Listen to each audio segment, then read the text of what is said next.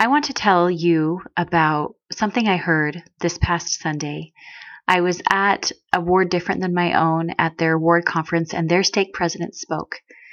And what he chose to briefly speak about was about the Book of Mormon.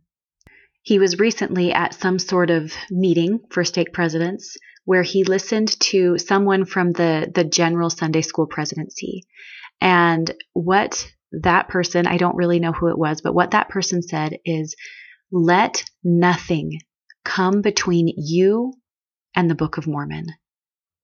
And in that, he included Come Follow Me.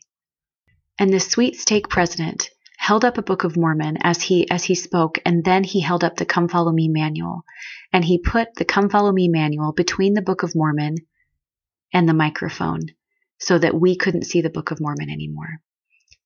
That is the reason I started, instead of making my own comments, I started reading this. Is because that is what I had been hearing from people is that they listened to commentary about Come Follow Me and they read the Come Follow Me manual and they would read scriptures that were pertaining to whatever they were studying about, but they didn't actually make it to reading the entirety of the Come Follow Me scripture assignment.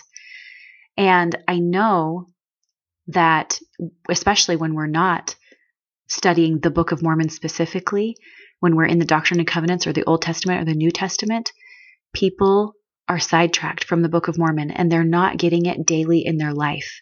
So many.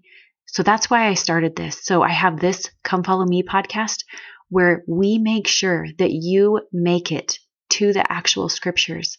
This week is so special it's one of my favorite weeks of the Book of Mormon in Come Follow Me. The reason I'm talking to you is I want you to share this podcast with those you minister to, with your family, with your friends, with people who aren't members who might be interested, because we all need the Book of Mormon. I have absolutely no other motivation other than I want everyone, I, I want people to read and hear and listen to the words of the prophet. I want to serve my Savior in the best way possible.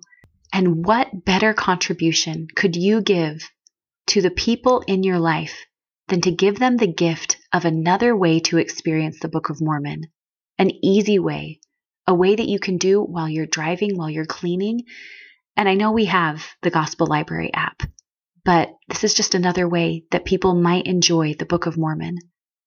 I love thinking about how it's been prophesied that the gospel will spread to all of the earth. We just read in these chapters where Nephi saw that the, the saints' number numbers were few. And aren't we few, right? There are not that many of us compared to the population of the earth, but the gospel is filling the earth just in my own personal experience, I can look on my phone, on my on my app for this podcast, and I can see a map. And you know, this podcast is not that big, but people listen to it. And I can see my little map. It highlights the countries that are listening, and I can see people listening. And it is a fulfillment of prophecy. And it is being fulfilled in so many ways. And this is just one small way that you can help the Book of Mormon flood the earth. I have this podcast where I keep up with the Come Follow Me reading assignments, but also just to remind you, I also have a standing Book of Mormon podcast where it will always, every single day, give you a new chapter of the Book of Mormon. In that podcast, we are in a different spot in the Book of Mormon. We are in Alma. So, all this to say, please share. It really, really, really makes a difference.